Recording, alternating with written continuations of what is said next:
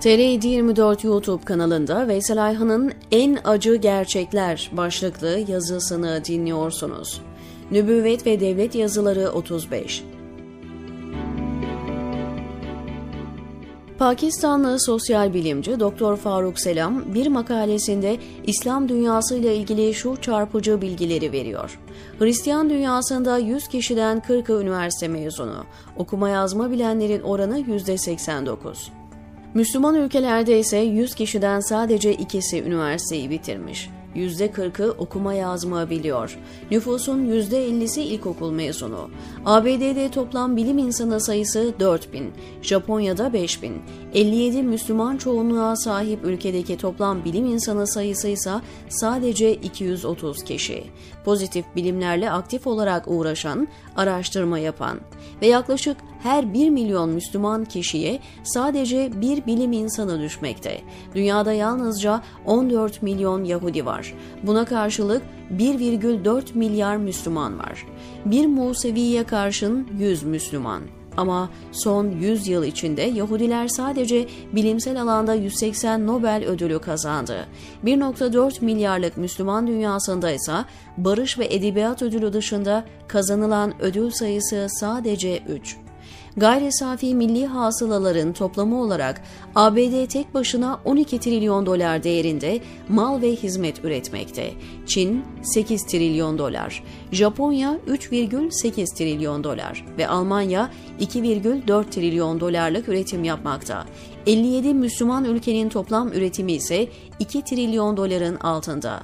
Peki Yukarıda işaret edilen 3 Müslüman bilim insanı İslam ülkelerindeki üniversitelerde çalışırken mi Nobel aldı? Maalesef hayır. Profesör Doktor Aziz Sancar 2015 Nobel Kimya Ödülü. University of North Carolina, ABD. Muhammed Abdüsselam, Pakistan 1979 Nobel Fizik Ödülü. University of Cambridge, İngiltere. Ahmet Hasan Zevail, Mısır 1999 Nobel Kimya Ödülü California Institute of Technology ABD 2022 en iyi üniversiteler sıralamasına İslam ülkelerinden ilk yüze sadece Malezya'dan bir üniversite girmiş. İlk 500'e Malezya'dan 8, Endonezya'dan 4, Pakistan'dan 3, Suudi Arabistan'dan 3, İran'dan 2 ve Mısır'dan bir üniversite var. İlk 500'de Türkiye'den hiçbir üniversite yok. Eskiden sıralamaya giren Bilkent, Boğaziçi gibi üniversiteler de artık yok. İlk 500'de ABD'den 94, İngiltere'dense 49 üniversite var. 9 milyonluk nüfusluk İsrail'de 6 üniversite var, 5'i de ilk 500'de. Acı gerçek şu, İslam dünyasında yaklaşık bin yıldır insanlığa katkı olarak bilim alanında dikkati çekecek bir keşif veya icat ne yazık ki yok. Aransa bazı teselli parçacıkları bulunabilir belki ama bizim teselliye değil gerçekçi olmaya ihtiyacımız var. 11. yüzyıl sonrası milletlerin önüne gelişme sembolü olarak barut, pusula ve matbaa vardı. Avrupa tercihini doğru yapmıştı. Kopernik, Kepler, Galileo gibi ilim adamları tesadüflerin ortaya çıkardığı kimseler değildi. Bunlar geniş bir alimler ordusunun sadece zirvesindekilerdi. Nitekim İngiliz İlimler Akademisi'nin kuruluşu 1660, Fransız İlimler Akademisi'nin kuruluşu ise 1666 tarihine rastlar. Bugün de her ortaokul, lise çocuğunun adlarını bildiği Huygens, Boyle, Bacon, Newton, Halley gibi adamlar hep o çağda yetişmişlerdir. Bütün bunların yanına bir de 17. yüzyılın Descartes, Locke, Hobbes gibi filozoflarını katarsanız o çağda Avrupa'nın nereye vardığı daha iyi anlaşılır. İslam'ın bugünkü meseleleri Erol Güngör Hakim kanaat Osmanlı'nın da dahil olduğu İslam orijinli devletler bu üç seçenekten barutu tercih etmiştir. Barutla sembolize edilen savaş araç ve gereçlerinde ne derece başarı gösterilmiş o da ayrı bir tartışma konusu. Süleymaniye Külliyesi'nde tıp medresesi vardı riyaziyat, matematik okutulurdu. Bu yüzyıldan itibaren medreselerin tamamen nakli ilimlere saplanıp kalması, devletin genel inhitatıyla gerileme, paralel ve pek muhtemelen iç içe bir hadisedir. Tıp ve hendese, matematik, geometri, Kanuni devrine kadar okutulmuş, ondan sonra Osmanlı medreseleri fıkıh, kelam, tefsir, hadis, gramer ve retorik okutan birer ilahiyat mektebi haline gelmiştir. Yazılan eserler hep eskilerin açıklaması mahiyetindedir. Medrese alimleri arasındaki tartışmalar sadece nelerin insanı dinden çıkaracağına dairdir. İlmi düşünceden o kadar uzaklaşılmıştır ki medrese uleması arasında mesela bir ipliği sinek pisliğine batırıp toprağa gömerseniz nane biter gibi hezeyanlar yazanlar çıkmıştır. Fatih zamanında Ulu Bey'i İstanbul'a getirerek astronomi araştırmaları yaptıran Osmanlılar 17. yüzyılda Avrupa'da gök mekaniğinde inkılap yapılırken bizdeki son rasat evini de yıktırarak astronomiyi muvakkitlik hizmeti derecesine indirmişlerdir. İslam'ın bugünkü meseleleri Erol Güngör. Sebep neydi? Bir devirde başarılan niçin bir başka devirde başarılamıyordu? Sebep Müslümanlık mıydı? Zihinlerde dönüp duran soru şu. İslam ilmi araştırmaya mani mi ki koskoca İslam dünyası bin yılı teknoloji ve bilim alanında bir şey üretmeden zayi etmiş. Dil bilimci ve tarihçi Sevan Nişanyan, İslam'ın toplumu geri bıraktığı iddiasını insafsız bulur ve İslam'ın ilk yüzyıllarını işaret ederek şunu der. Eğer bir kültür, bir medeniyet, bir zihniyet bir çağda dünyanın sayılı başarılı medeniyetlerinden, kültürlerinden birini üretiyorsa, diğer çağda tam bir disfonksiyon, bir çöküş sergiliyorsa, bunun açıklaması o kültürün kendi terimlerinde olamaz. Yani teori bozuktu o yüzden böyle oldu diyemezsiniz.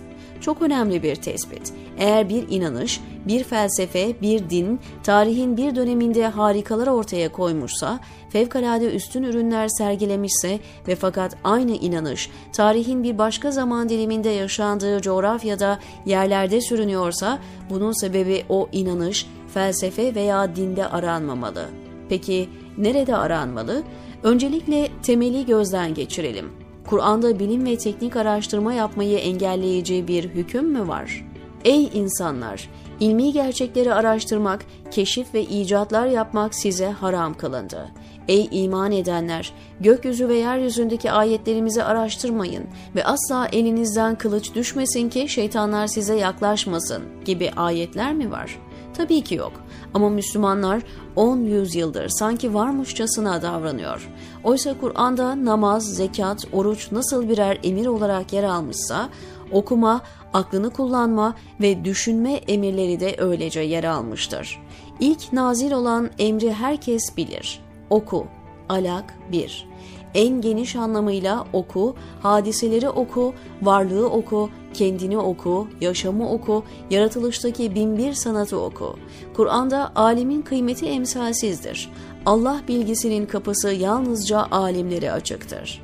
Allah'a karşı kulları içinde ancak alimler saygı duyar. Fatır 28 Ebu Hanife'ye isnat edilen şaz bir kıraatte bu ayetteki Allah lafzı merfu yani ötreyle okunabilir ki öyle okunduğunda manası Allah kulları içinde sadece alimlere saygı duyar anlamını ifade eder. Sonsuz nur. Alimin ilimlerle meşguliyetin nazarı ilahideki yeri ve derecesi budur. İmam Gazali akla çarpıcı bir vurgu yapar. Azledilmeyen ve değiştirilmeyen hakim konumda olan akıl. Tabiri diğerle akıl azledilemez bir kadıdır. Kur'an 33 ayette aklınızı kullanın vurgusu yapar. Siz hiç aklınızı kullanmaz mısınız? Hala akıllanmayacak mısınız? Umulur ki aklınızı kullanırsınız. Şüphesiz bunda aklını kullanabilen bir kavim için gerçekten ayetler vardır gibi içeriklerle tam 33 ayet vardır. Sıralayacağım 15 ayette Kur'an şunu soruyor. Yaratılış hakkında, yeryüzü ve gökyüzü hakkında, insan hakkında niçin düşünmüyorsunuz? Niçin tefekkür etmiyorsunuz? Ama ne yazık ki ilim her erkek ve kadın üzerine farzdır diyen, en faziletli sadaka Müslümanın ilim öğrenip sonra onu Müslüman kardeşine öğretmesidir sözünü telkin eden bir peygamberin takipçileri yüzyıllardır cehalet ve yobazlık batağına saplanmıştır. İşte bu acı tablo yüzünden Hz. Bediüzzaman fen, teknoloji araştırmalarını ve sanatla meşguliyeti Allah'ın adını gönüllere duyurmanın bir parçası olarak kabul etmiş. Her bir mümin ilahi kelimetullahla mükelleftir. Bu zamanda en büyük sebebi maddeden terakki etmektir. Biz de fen ve sanat silahıyla ilahi kelimetullahın en müthiş düşmanı olan cehil ve fakr ve ihtilafı efkarla cihad edeceğiz. Sonraki yazı sırasıyla sebepler diyor Veysel Ayhan TR724'deki köşesinde.